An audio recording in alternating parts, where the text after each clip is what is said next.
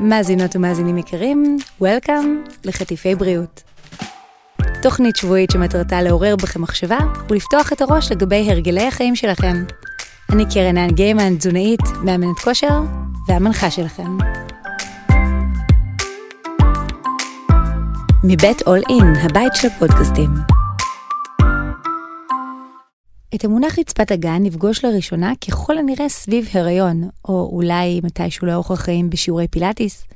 נציין כמובן שגם לגברים וגם לנשים יש שרירי רצפת הגן, וזו בדיוק הסיבה שחשוב להכיר אותם, היכן בדיוק הם נמצאים, איך לאמן אותם, וכן, גם איך להכין אותם להריון ולידה. את לי סלע האורחת שלנו היום פגשתי כבר כשהנחיתי תוכנית בוקר בריאות בערוץ 13. לי היא פיזיותרפיסטית המתמחה בטיפול ברצפת אגן, הבעלים של אומה, קליניקה וסטודיו לבריאות האישה, מרצה ומנחת סדנאות. רגע לפני שנתחיל, אני אספר לכם שבנוסף לסיכום השיחה שלנו, כבר עכשיו עלו לאתר צילומים וקטעי וידאו מבדיקות אולטרסאונד שלי עושה בקליניקה. הם ממחישים בצורה מדהימה את פעולות שרירי רצפת האגן, באופן שיפיל לכם הרבה מאוד סימונים. אז בנוסף להאזנה של הפרק הזה היום, אל תפספסו את התמונות באתר. אז אה, לי, אני חושבת שנשים פוגשות את רצפת האגן שלהן לראשונה אפילו בלידה, נכון? אם הם לא הלכו לאיזשהו פילאטיס שבו דיברו על לכווץ את רצפת האגן לפני. כן, אז הרבה פעמים uh, רצפת האגן מתגלה כשיש איזשהו קושי. בעצם uh, עד שלא סובלים מאיזושהי בעיה, יכול להיות שזה איזשהו אזור שאני לא יודעת עליו שום דבר. ואז פתאום אה, קשה לי להתאפק, או אני דולפת, או כואב לי משהו באזור, ואז אה, שואלים את השאלות, מה קורה שם. כן, ו- ורגע עוד לפני, כלומר, כל אישה שהיא נכנסת להיריון, או אפילו, את יודעת, לא קשר להיריון, בשיעורי פילאטיס, אה, אומרים לכווץ רצפת הגן, להחזיק את רצפת האגן, לאסוף את רצפת האגן. אז יכול מאוד להיות שנשים באמת חושבות שהן עושות משהו שהוא אקטיבי ברצפת האגן, אבל אם אני לא טועה, שמעתי אותך מדברת על זה שיש מחקר שמראה שאפילו אנשי מקצוע מתחום הספורט, כשהם עושים את האקט הזה, הוא למעשה לא נכון, והם לא באמת אוספים את רצפת האגן שלהם. אז אנחנו רואים את זה באמת שוב ושוב במחקרים וגם בקליניקה. אה, ביום קליניקה ממוצע, אה, מחצית מהמטופלות, הפעולה שהן עושות היא לא האיסוף והשחרור כמו שאנחנו היינו רוצים שזה ייראה בטווח תנועה מלא ובצורה איכותית. אז אנשים עושים כל מיני דברים אחרים, אה, שהם אולי חושבים שזה רצפת הגן, אבל בעצם זה אולי שרירים אחרים, או פעולה שהיא פחות איכותית, או... אז איך אני אדע איפה רצפת האגן שלי? כלומר, מתארים את זה, ואנחנו יודעים בערך, נכון? כי זה מעין איבר כזה שלא, אי אפשר לראות אותו, אז מאוד קשה לדעת. אז איך אני יכולה לדעת איפה רצפת האגן שלי, והאם אני מכווצת אותה? כן, אותו, זה... אותו אותה, רצפת אגן אותה. זה בעצם, למעשה זה מערך שלם. זה, זה גם קבוצת השרירים, שדרך אגב, זה קבוצת שרירים מאוד גדולה. הרבה פעמים חושבים שרצפת אגן זה איזה אזור כזה של אה, סוגרים, משהו קטן כזה, מינורי, שולי, אבל יש שם שרירים בגודל משמעותי, כמו ארסל כזה, שעוטף לנו ממש את הפתחים, את הפתח של פי הטבעת, את פתח הנרתיק בנשים, את פתח השופחה, אה, ובעצם נותן תמיכה לאברי האגן, לשלפוחית השתן, אה, לאברי הרבייה ולרקטום, שזה הסוף של מערכת העיכול. אז ההנחיה של, אה, כאילו את מתאפקת לעשות פיפי, זו הנחיה שהיא נכונה? כי זה נשמע מאוד קטן ביחס למה שתיארת עכשיו. נכון, אה, זו הנחיה שיכולה לעזור לחלק מהאנשים. זאת אומרת, העניין פה זה שלא כל דימוי יעבוד על כל אחד. יכול להיות שאם אני אגיד לך עכשיו תתאפקי לפיפי, את תעשי איזושהי פעולה מסוימת. שהיא איכותית או לא איכותית. זאת אומרת, אני צריכה לבדוק מה את עושה כדי לדעת מה ההנחיה הזו הרגע יצרה. Mm-hmm. וכן, זה, זה יותר ממקד אותנו באזור של השופחה, שזה שרירים שהם קצת יותר חיצוניים, זה יותר השרירים שסוגרים את הפתחים מאשר אלו שמרימים. אז זה גם נורא תלוי למה אנחנו מכוונים שיקרה שם מבחינת הפעולה. אז יש לי דרך לדעת האם אני מכווצת את רצפת האגן שלי באמת? אז uh, קודם כל בשביל זה קיים מקצוע של פיזיותרפיה לרצפת אגן. שם בעצם uh, אנחנו עושות הערכה שהיא הערכה מקיפה אה, לשרירים, לאזורים שונים, אה, מתוך הבנה של גם של הרקע אה, של האישה או של הגבר, וגם הבנה של אם יש קושי, ובאמת בדיקה שהיא בדיקה פנימית. אצל נשים זו בדיקה נרתיקית לרוב, לפעמים גם רקטלית בהתאם לצורך, אצל גברים זו בדיקה רקטלית. אה, אפשר גם להיעזר באולטרסאונד כדי לראות את רצפת האגן, אבל זה לא משהו שאפשר לראות אותו מבחוץ.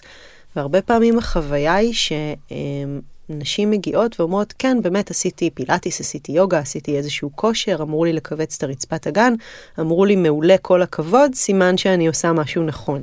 אבל בעצם לא האישה ולא המדריך או המדריכה רואים מבחוץ מה מתבצע שם.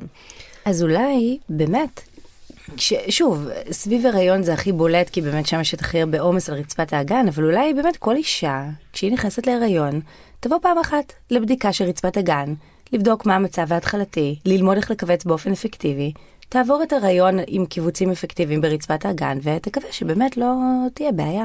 אז... אולי זה פתרון למניעה, אז, לא? אה, כן, מה שאת מתארת פה זה לגמרי רפואה מניעתית. זה ממש uh, כמו לחשוב על מה אני אוכלת כדי למנוע uh, סכרת או יתר לחץ דם או תחלואות אחרות שאנחנו יודעים שקשורים uh, uh, לתזונה או לפעילות גופנית. Uh, זה לגמרי, uh, העולם נע בכיוון, אבל אם את מסתכלת על המציאות של מערכת הבריאות היום, לפחות uh, במדינת ישראל, אה, אישה שמתקשרת אה, לקופת חולים אה, לקבוע תור לפיזיותרפיה לרצפת הגן, יכול להיות שהתור הבא הוא בעוד חצי שנה או שמונה חודשים.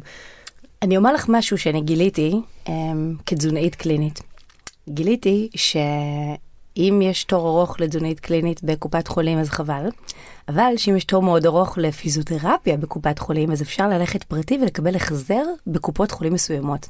אז קודם כל זה משהו שממש ממש שווה לבדוק, כי כמובן שלא מפרסמים את זה בשום מקום. נכון. אמ, וזוהי קריאה לקופות החולים לאפשר את זה גם לתזונאי, כי זה גם מאוד חשוב, אבל זה כבר נושא לפודקאסט אחר. נכון. אמ, למעשה ברוב הביטוחים הפרטיים, ולאנשים יש היום ביטוחי בריאות פרטיים, יש החזרים על פיזיותרפיה.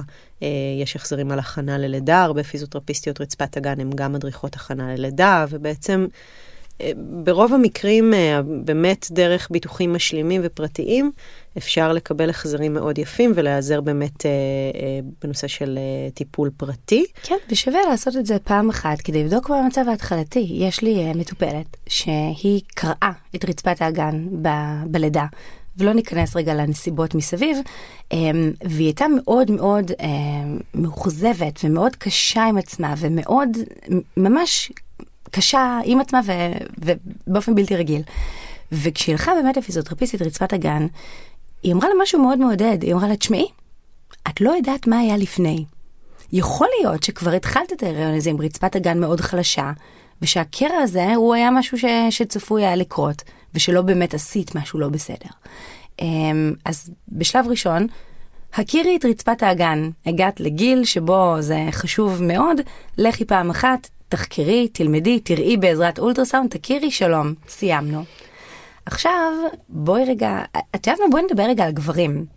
הרי גם לגברים יש רצפת הגן. לגמרי. והם לא נכנסים להיריון. נכון, אבל uh, גם הם uh, צריכים שליטה על הסוגרים, uh, יש קשר של רצפת האגן לתפקוד יציבה ותנועה בסיסית שלנו. זאת אומרת, זה חלק מכל פעילות, כמו ששרירי בטן וגב מייצבים אותנו כשאנחנו עומדים, הולכים, ובטח כשאנחנו עושים פעולות מאמצות או ספורטיביות. גם רצפת האגן לוקחת חלק במה שנקרא שרירי הליבה של הגוף שלנו. אה, וגם כמובן הקשר לתפקוד מיני, שהוא קשור אה, גם אצל גברים וגם אצל נשים. אה, יש קשר בין רצפת האגן לתפקודי נשימה שלנו. אז uh, הדברים יכולים להשתבש שם גם בלי להיות בהיריון וגם בלי ללדת, uh, רק מעצם זה שאנחנו מתפקדים, מתרוקנים, מתאפקים, uh, חיים את חיינו ביום-יום. אמרת מתאפקים, ואני חייבת רגע לשאול אותך, מורה ליוגה, שאני מתרגלת אצלה, אמרה אמ, משהו מעניין, היא אמרה שכשאנחנו ילדים קטנים וההורים רוצים שנעשה פיפי לפני שיוצאים לאנשהו, כדי שזה יתאים בלו"ז של הנסיעה, ואם אין, אבל נלחץ מספיק חזק, יצא. Mm-hmm. ושזה יכול מאוד מאוד אה, לפגוע ברצפת האגן, בעיקר בילדות קטנות. זה נכון? אז אני, אני אסביר. Uh, בעצם מה שקורה זה שהשלפוחית שלנו היא איבר שאמור לאגור. בכל רגע נתון בשלפוחית, גם חצי דקה אחרי שיצאנו מהטלת שתן מהשירותים, יש כמות מסוימת של נוזל, היא אף פעם לא ריקה. זאת אומרת, יש טפטוף מתמיד ממערכת השתן העליונה, מכיוון הכליות, אל שלפוחית השתן, וגם כשיוצאים מהשירותים יש משהו כמו בין 30 ל-50 cc, שזו שארית שתן תקינה. אז תמיד בכל רגע נתון שניכנס, משהו יצא. אוקיי? בטח אם uh, חצי שעה אחרי uh, שתלתי שתן, אז פתאום אני כאילו אצדיק לעצמי שהייתי צריכה פיפי, כי ראיתי שיצאו uh, באמת כמה טיפות. עכשיו, העניין הוא, זה שהשלפוחית uh, היא איבר מאוד התנהגותי. וכשאנחנו מרגילים אותה להתרוקן שלא לצורך, זה אומר, אני לא מרגישה שאני צריכה עכשיו להטיל שתן, אין לי שום תחושה של מילוי, ובכל זאת אני הולכת מה שנקרא just in case, כי mm-hmm. באתי לצאת מהבית, כי זה בדיוק התאים לי, עכשיו עברתי ליד שירותים, חברה הלכה, אני אצטרף איתה, כל מיני כאלה. אה, ואז בעצם אני מרגילה את השלפוחית להתרוקן על כמויות קטנות, לפני שהיא בכלל אותתה לי על הצורך. הדבר הזה יכול להפוך להרגל חיים, ואם באמת מילדות זה משהו שהוא מאוד מבוסס, אז אחד הדברים שעולים בקליניקה בטיפולי רצפת הגן, כשאישה יכולה לבוא בכלל באמת אה, אחרי לידה, ובכלל אה, עולים נושאים כמו איך היו הרגלי ההתרוקנות שלך בילדות, ופתאום מתגלה שהיא כבר שנים הולכת אה, לפני שהשלפוחית מאותתת לה, וזה באמת משהו שכבר מילדות צריך להתבסס, וכש... אה, דיברת על העניין הזה של מניעה ולבדוק את הרצפת הגן בהיריון, אני חושבת שזה מתחיל עוד הרבה קודם אה, בלגיטימציה שאנחנו אה, נותנים ל, לילדות שלנו, לילדים שלנו, לחקור את האזור הזה בהסתכלות, במגע. להבין איך תחושות מרגישות, כמו איך זה מרגיש כשיש מילוי לשתן, איך זה מרגיש שאני צריכה להתרוקן לתוכן מעיים, כמה, באמת, מה זה התחושה הזאת של התאפקות. אה, זה קצת כמו לא להאכיל ילד שהוא לא רעב, אלא hmm. לתת לו את השנייה להרגיש את הרעב שלו, או לא להכריח אותו לסיים מהצלחת, כי כשהוא כבר שבע, זה על אותו עיקרון. אלה דימויים שאני מאוד מתחברת אליהם. כן.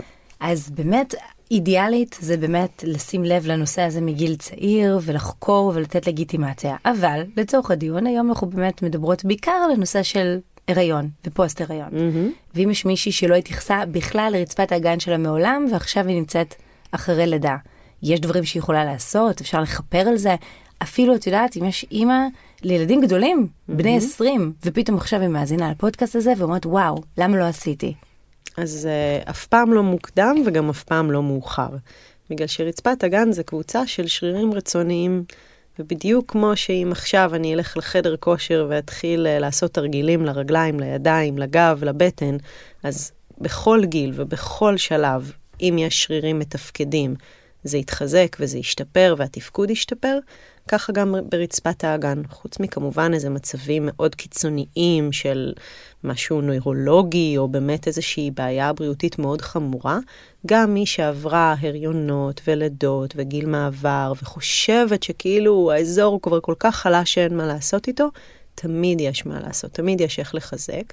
ועוד לפני שהולכים לפיזיותרפיה לרצפת הגן, אז באמת uh, לעשות כל מיני דברים קטנים שיכולים לחבר אותנו לאזור. קודם כל להעביר קשב לאזור של הסוגרים. בכלל, רגע להבין על איזה אזור מדובר, ש, שזה האזור של פי הטבעת, האזור של הנרתיק, האזור של השפחה. זה לא בטן, זה לא ישבנים, כמו שהרבה פעמים נשים מאוד מתבלבלות ואוספות את הבטן, כי הן חושבות שזה הריצ'ראץ' הזה שאמרו להם בשיעור, אה, שוב, פילאטיס יוגה או כל כושר אחר, כי אמרו להם לאסוף את הבטן. שאגב, זה דימוי שכמו שאמרנו קודם, יש נשים שהדימוי הזה עוזר להם ומפיל את האסימון, ויש נשים שפשוט הפעילו איבר אחר במקום רצפת הגן ואפילו לא ידעו. נכון, ולכן צריך לבדוק. אז אם הם עוד לא הלכו לטיפול, אז המינימום שאפשר לעשות זה להסתכל על האזור או לגעת באזור, כל אחת מה שיותר נוח לה. הרי זה לא אזור שנראה לעין, אני לא רואה אותו ביום יום כמו שכשאני מסתכלת על המראה אני רואה את הפנים שלי, או מסתכלת איך אני לבושה, או איך השיער שלי מסודר, ולכן צריך לתת לו רגע את התשומת לב.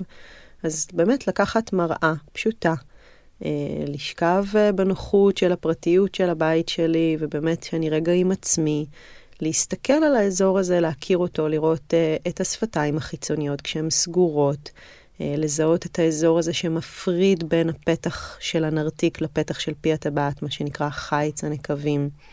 להסתכל על האזור הזה, להתחיל לתת לו כל מיני הנחיות, כמו באמת להתאפק, להשתחרר, להתכווץ, להרפות, יש כל מיני דימויים, אה, מעלית שנסגרת ונפתחת, אה, פרח שנפתח ונסגר, אחת ככה שתחפש למה היא מתחברת. אז את מציעה בעצם להסתכל על האזור, לתת לו פקודות ולראות פיזית איך הוא משתנה mm-hmm. מבחוץ בהתאם לאקטים שאני עושה בתוך הגוף. נכון. מאוד עכשיו, מעניין. עכשיו, אני כן אומר לך שיש המון, אני מופתעת כל פעם מחדש.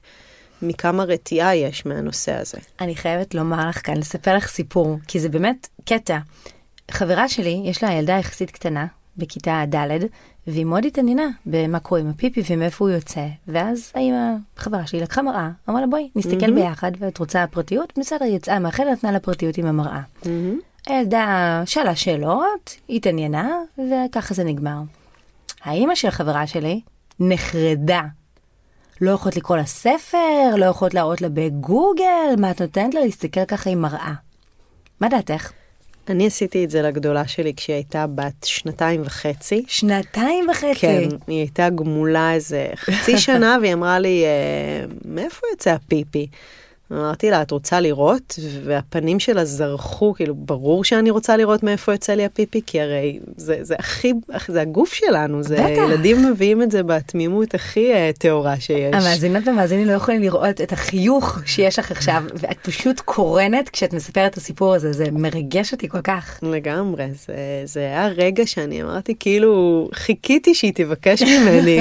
ועוד את, שזה המקצוע שלך, את כזה, את יודעת, ילדה כבר בת שלוש, למה היא לא ביקשה, אני לא מבינה, מה לא בסדר. בסדר? בדיוק. אז... אה, אז בשלב ראשון להכיר את זה, ואף פעם לא מוקדם מדי, ובגילאים גדולים יותר גם להסתכל איך זה משתנה ומגיב לאקטים שאני עושה בתוך הגוף. איזה עוד עצות יש לך כדי לדעת שאני מתרגלת את רצפת האגן אז, נכון. כן, אז אפשר אה, באמת, אה, יש את הבדיקה הידועה והמוכרת שנקראת stop פיפי טסט, שזה אומר שכשאני מטילה שתן, אני עוצרת את הזרם באמצע רק כבדיקה, לא כתרגול קבוע, זה ממש לא מומלץ כתרגול קבוע. למה? אה, כי אנחנו רוצים שהטלת שתן תהיה הרפייה. ושלא תישאר שארית שתן מוגברת. ובעצם העצירה הזו של הזרם באמצע היא מפריעה לתפקוד של התקין של זרימה, הרפייה ו- ו- והתרוקנות שהיא כמה שיותר מלאה. מעניין שאת אומרת שהטלת שתן היא הרפייה, לא לוחצים, כדי שהוא יצא מהר יותר. עכשיו אני נכנסת קצת לשאלה אישית, אוי ואבוי. אז כן, אז זו אחת הטעויות. או לא. כן. כן. ואני כה גאה שאני הולכת לשירותים כל כך מהר, ומתקתקת את זה לי, את הורסת לי את החיים. אז, אה, אז, אז זה העניין, שאנחנו חיים בכזה סטרס, ושהכול צריך להספיק מהר, ואם הצלחתי לעשות משהו בשנייה פחות, אז אני סופר וומן. אז זהו, שבעניין לא. הזה... תראי, זה פשוט מייצר לחץ שלא לצורך על רצפת האגן. זאת אומרת, כל מה שאמור לקרות שם בהטלת שתן, זה פקודה שאנחנו נותנים מהמוח לשלפוחית, שאומר לה להתרוקן, שזה בעצם מכווץ את השלפוחית, שזו פעולה לא, לא רצונית. אני נותנת את הפקודה הזו וזה mm-hmm. קורה. אה, והרצפת הגן רק צריכה להשתחרר.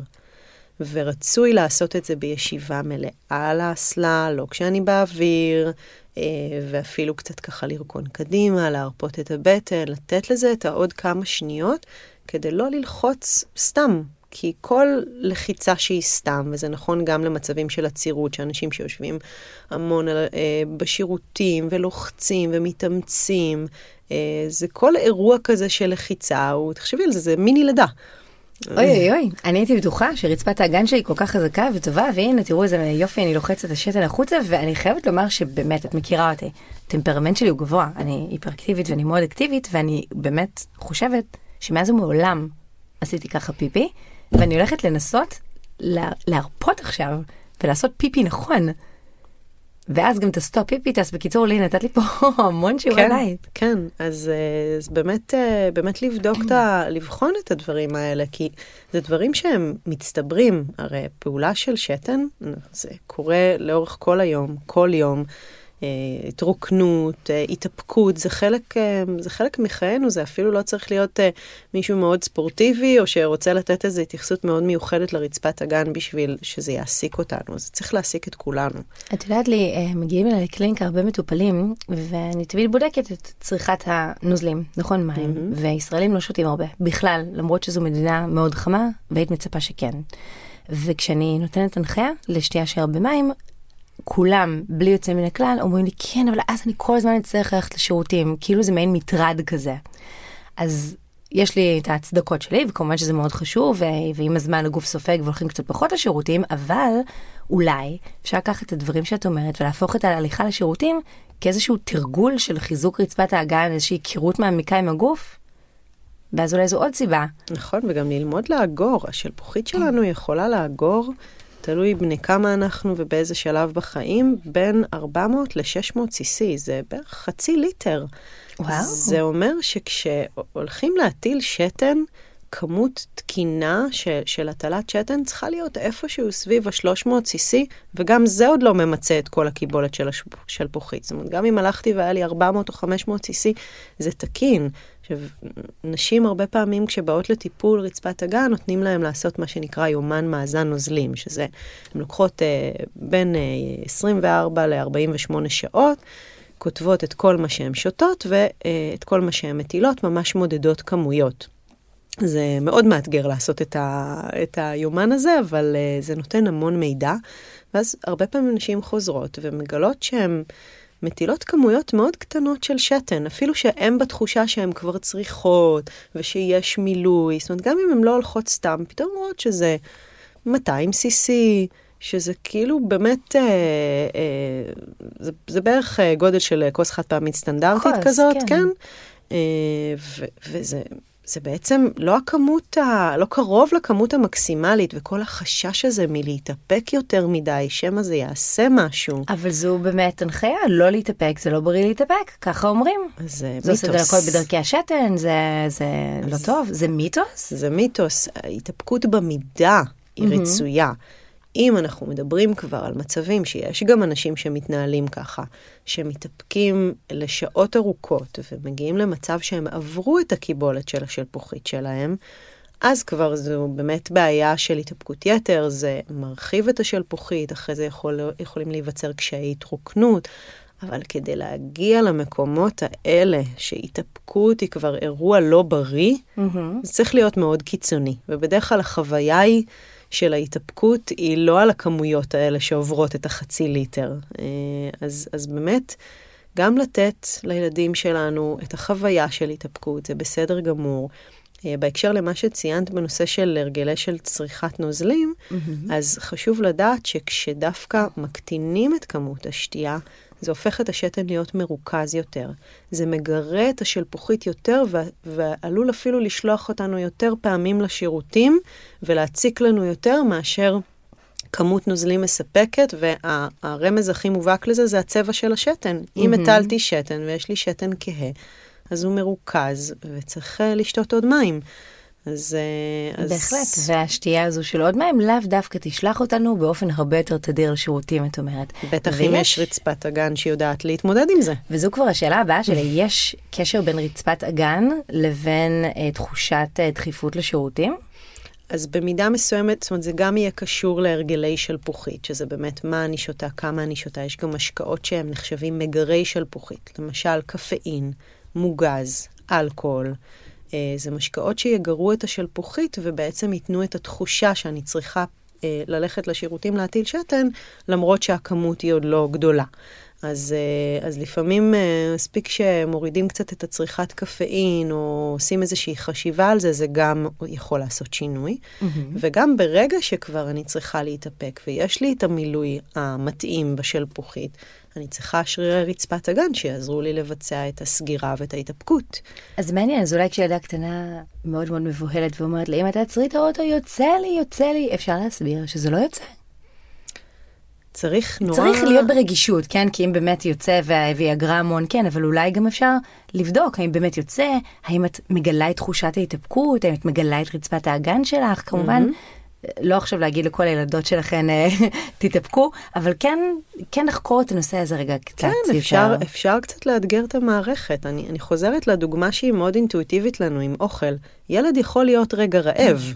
אוקיי? אם הוא בשנייה שהוא נהיה רעב מיד אה, צריך אה, שהאוכל יהיה לו כבר מוכן צמוד לפה. הכל בסדר, אנחנו יכולים רגע להרגיש את התחושות בגוף שלנו ולהתמודד.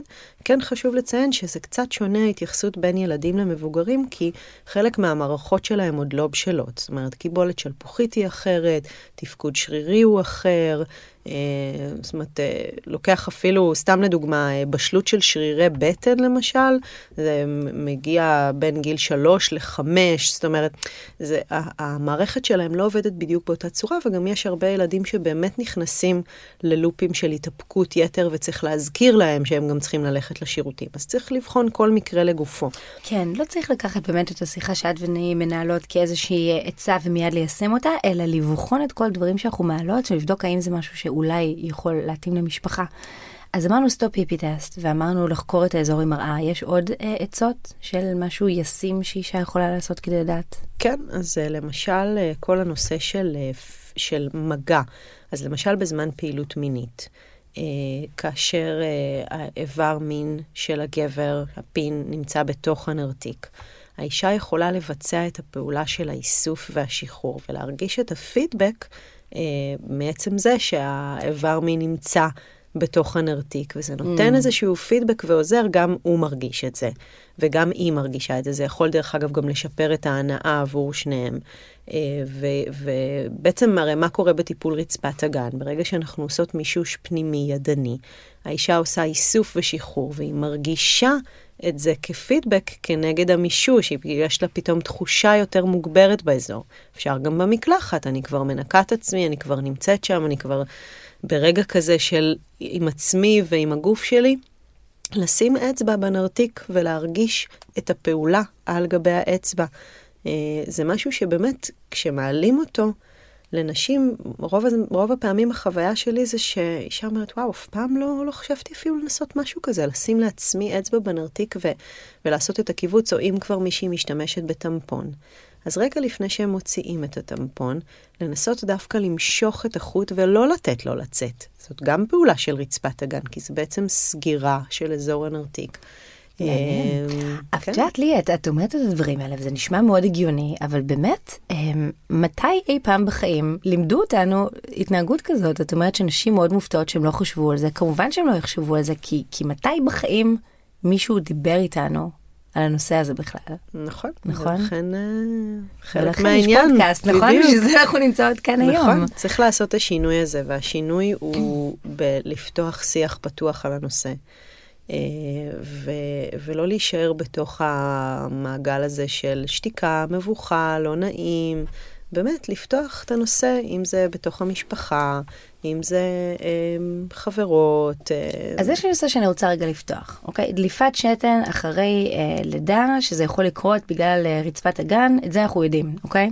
אבל, כשאת ואני שוחחנו קודם, את ציינת שגם קושי או כאבים בזמן קיום יחסי מין אחרי לידה. יכול להיות קשור לשרירי רצפת הגן, ולאו דווקא לטראומה נניח, את נשים שגוזרים להם, או איזושהי אה, חבלה, נקרא mm-hmm. לזה, שנגרמת, שזה באמת יכול להיות גם משהו שהוא פנימי. כן. הרבה נשים לא מודעות לזה, ופשוט סובלות. נכון. אז זה גם, אז, אז אני אפריד בין מצבים שאישה כאובה, בעצם ממתי שהיא מתחילה לתפקד מינית, זאת אומרת מגילאים צעירים יותר, עוד הרבה לפני הריון ולידה. גם זה יכול להיות אה, קשור לרצפת הגן? בגיל כן. 20, 18? כן, כן. Mm. בעצם אה, תופעה שנקראת וגיניזמוס, תופעה של קיבוץ יתר של שרירי רצפת האגן. ממש כמו להסתובב עם צוואר תפוס שקשה להזיז אותו וכל השרירים מרגישים נוקשים כמו אבן, mm-hmm. אז אותו דבר קורה ברצפת הגן. אה, וכמובן שהרבה פעמים יש כאן הקשרים גם רגשיים, ושלא נדבר על הסטטיסטיקות של אה, טראומה מינית אה, בכל מיני רמות. אז כן, אז, אז תמיד חשוב גם לבחון את ההיבטים האלה, בטח שזה מתחילה של, מתחילת הדרך. אבל יש הרבה נשים שסך הכל, עד לפני שהם ילדו, לא, הם לא היו כאובות, הם הרגישו תקין לגמרי בתפקוד מיני, ואז פתאום אחרי הלידה נוצר איזשהו שינוי. ואז צריך לבחון למה. האם באמת זה איזה צלקת מתפירה אה, שמכאיבה להם ואיזושהי רקמה בעצם שכרגע היא נוקשה? אה, האם זה בגלל איזשהו שינוי שבאמת נוצר בזמן ההיריון, אחרי הלידה, מתיחה משמעותית שנוצרת בשרירים? לפעמים זה על רקע אפילו הורמונלי, כי נשים אחרי לידה זה כמו, במיוחד מניקות, זה כמו להיות בגיל המעבר מבחינת רמות אסטרוגן, שזה ההורמון שמתחזק לנו את הזרימת דם לאזור של הנרתיק, שומר על הרירית של הנרתיק שלנו, עבה וחיונית. אז לפעמים זה יובש נרתיקי, וה, והתחושה הזאת היא שהרירית כרגע לא בתנאים אופטימליים, אה, ואז צריך לבחון את זה דווקא מכיוון של הורמונלי. כי הרבה פעמים שמים דגש על, אה, את יודעת, ההתרחבות, אבל זה יכול גם להיות משהו שבכלל לא קשור לה, להתרחבות של האזור, או, או משהו בסגנון הזה. ואיש המקצוע, אשת המקצוע, זה פיזיותרפיסטית רצפת הגן, כלומר כשמגיעים אלייך את יכולה להבין מה הסיפור, או שאת דמות אחת מתוך כמה דמויות שצריך ללכת עליהן כשהם מסיימים. אה, אז... מסיימים לידה, זה נשמע נורא כשילדים. כן, אז תראי, הנושא של בדיקה גינקולוגית שגרתית הוא כמעט uh, goes without saying, כי ברור. נשים עושות את זה, הן הולכות להיבדק גינקולוגית, נדיר שאני פוגשת אישה אחרי לידה שלא נבדקה גינקולוגית. הרי עושים מעקבים לאורך כל ההיריון, הולכים אחרי הלידה.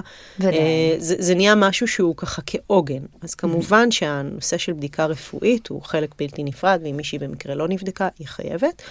אה, ואז אה, באמת, אה, אני חושבת שהרבה פעמים הצעד הבא הוא באמת אבחון בפיזיותרפיה לרצפת האגן. כמובן שאם יש איזשהו צורך רגשי, כמו חוויה טראומטית בלידה, וצורך בעיבוד הלידה. אז uh, יש לזה מקום uh, כמובן uh, בטיפול רגשי, uh, פסיכולוגי, לפעמים ודאי. אפילו צורך פסיכיאטרי, זאת אומרת ממש צריך להבין את התמונה.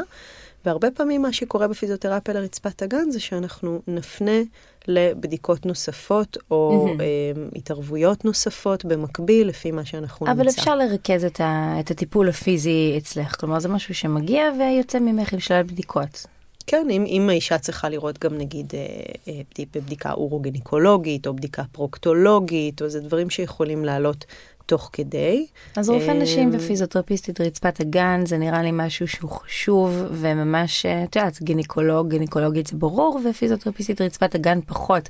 אגב, אני רואה המון נשים שסיימו ללדת ועתה רוצות לחזור לעצמן מה שנקרא לקחת חזרה שליטה על החיים שלהן. שוב, המילים לחזור לעצמך זה אולי קצת אחר, כי את לא בדיוק, את, את, את, את פלוס פלוס פלוס, נכון? אבל הרבה פעמים המילים שמשתמשות זה אני רוצה לחזור לעצמי, אבל אני לוקחת את זה כי אני רוצה שוב להרגיש שליטה על הגוף שלי, אני רוצה שוב אה, להרגיש שאני בשביל עצמי גם, mm-hmm. ולא רק בשביל התינוק. אה, וכשרוצים לחזור לפעילות גופנית, אני תמיד שואלת, סיימת משכב לידה? עשית את זה כמו שצריך? ואישור של פיזיותרפיסטית רצפת הגן. כי לחזור לפעילות, גם אם מרגישים טוב והכל בסדר, יכול להיות שיש דברים שאנחנו לא יודעות. נכון. אני רוצה עוד חשוב. יותר לחדד את זה, שהרבה פעמים אה, אה, התפיסה של משכב לידה זה כאילו אסור לעשות שום דבר. לא עושים פעילות גופנית, אבל בואו נסתכל רגע על המציאות של היום-יום, הרי האישה הזאת היא מטפלת בתינוק. זה אומר שהיום-יום שלה הוא מאוד פיזי ומאוד תובעני ומאוד מעייף. ויש איזה פער בין, רגע, אסור לי לעשות עכשיו תרגילים, לבין uh, מה שקורה. אם, אם היו לה תנאים של מנוחה והיו מבשלים לה ומנקים לה ורק שמים עליה את התינוק בשביל האכלה וכל השאר היה נעשה בשבילה, אז אני אומרת, מילא, שתנוח. אבל זאת לא המציאות. האישה מעמיסה את העגלה אה, אה, בתוך האוטו כבר אה, מה, מהיום השני של אחרי הלידה, איך שהיא משתחררת מהבית חולים, שלא לדבר על לטפל בעוד ילדים אם, אם יש ילדים נוספים. אז זו המציאות. ולכן דווקא המקום הזה של לדעת שאני כן אה, מתרגלת אה, את שרירי רצפת האגן וגם שרירים תומכים נוספים כבר מהימים הראשונים אחרי הלידה, להתחיל איזושהי פעילות גופנית מבוקרת כבר בתוך משכב הלידה שתומכת בשיקום, לצד המנוחה, לצד הפחתת העומסים. אה, אני נכנסת כאן אה, קצת בדברייך, וזה באמת נכון, כי לפני שנתיים אה, עדכנו את ההנחיות לחזרה לפעילות גופנית אחרי לידה, ואם האישה מביעה רצון, ורצפת האגן תקינה, היא לא מוכרחה לסיים את כל התקופה של משכב לידה, את כל מספר השבועות, היא יכולה גם כמה ימים אחרי, אבל זה ממש חשוב לעשות את האבחונים האלה, כי לפעמים פסיכולוגית, אנחנו ביאללה יאללה. Mm-hmm. אמרנו קודם חיים לחוצים ורוצות כבר והכל וקדימה, ואנחנו עלולות ליצור לעצמנו מציאות ש- שהפיזי הוא הרבה יותר טוב ממה שבאמת. אנחנו יכולות להתעלם מכל מיני מחושים ולהגיד לא לא אני בסדר הנה אני רוצה מחקרים מראים שאפשר. ולכן זה, זה מאוד מאוד uh, תלוי אישה. אבל בהחלט, אני מסכימה איתך, לגמרי אפשר לחזור לפעילות גופנית כבר, אפילו ימים אחרי הלידה אם רוצים, נכון. ועם הגוף בשל כן, לכך. וזה גם היתרון של בעצם לעשות את התהליך כבר בהיריון. כי אה, להגיע לפיזיותרפיה של רצפת הגן אחרי הלידה עושים באמת אה, בתום הדימום ורצוי אחרי בדיקה גינקולוגית, וריאלית לפני שישה, שבעה, שמונה שבועות זה הרי לא קורה, החיים הם מאוד תובעניים בשבועות האלה. ו...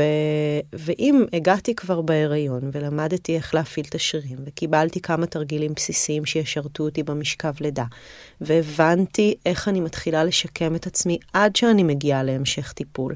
אז כבר מחדר התאוששות, כבר מהמחלקת יולדות, אני כבר עוסקת בשיקום של עצמי, אני כבר יודעת שאני צריכה לשים לב לא ללחוץ בשירותים ולהימנע מהצירויות, ואיך אני מטילה שתן, ואיך אני מתנהלת עם ההתאפקות שלי, כי היו לי הרגלים בהיריון של ללכת הרבה, אבל עכשיו אני צריכה דווקא לחזור להתאפקות, ואיך אני מחזקת את השרירים כבר מהרגעים הראשונים, ואיך אני מתחילה לגעת ולהסתכל ולהבין איפה יש לי צלקת, איפה כואב לי, מה מציק לי. זאת אומרת, השיקום יכול לקרות בצורה ממש עצמאית בשבועות האלה, אם יש את המידע, אם יש את הכלים, אם יש את החיבור לאזור. אז את כל המידע שנתנו כאן, שאת נתת כאן, ואני שאבתי והאזנתי והשכלתי ולמדתי, אה, אנחנו אה, נעלה בצורה מרוכזת לבלוג הבריאות באתר שלי, כדי שכל אחת תוכל גם ללכת ולראות רגע בנקודות את הדברים שדיברנו עליהם, וממש לדעת מה התרגילים שהיא עושה. ואני חושבת שכל אישה, וגם כל גבר, נכון, כבר מהיום, יכולים להתחיל לתרגל את כל העצות שנתת כאן. זה באמת כל כך פשוט לי. כן. לי, משפט לסיום, כי הנושא הזה, אני יכולה לדבר איתך כאן עוד שעות. גם אני. ברור שאני רוצה שתבואי עוד ושנעשה פודקאסטים על רצפת הגן לנצח. ובכל זאת, בכל זאת, אני מאתגרת אותך, ובואי תני איזה משפט לסיום ככה. אני חושבת שזה שליחות של כל אחד ששומע משהו בתחום הזה, אה, פשוט להתחיל לדבר על זה עם עצמנו, עם הסביבה הקרובה שלנו, באמת לפתוח את זה. אה, זה, זה נושא שלכולם יש נגיעה אליו, וזה נוגע בנו בהרבה תחומי חיים. פשוט להתחיל לדבר. אם הולכים לרופא, לשאול את השאלות, לבקש את הטיפול. אה, אם חברה מדברת איתך אחרי לידה, לשאול אותה לא רק איך התינוק ישן בלילה, אלא גם איך הגוף שלך מרגיש. אולי את כאובה, אולי את uh, לא שולטת, אולי, כאילו, באמת להעלות את המודעות. אני עובדת על זה מאוד קשה, ואני חושבת שכולנו שליחים של הדבר הזה. לי אני מתה עליך. תודה. תודה שבאת היום. תודה רבה.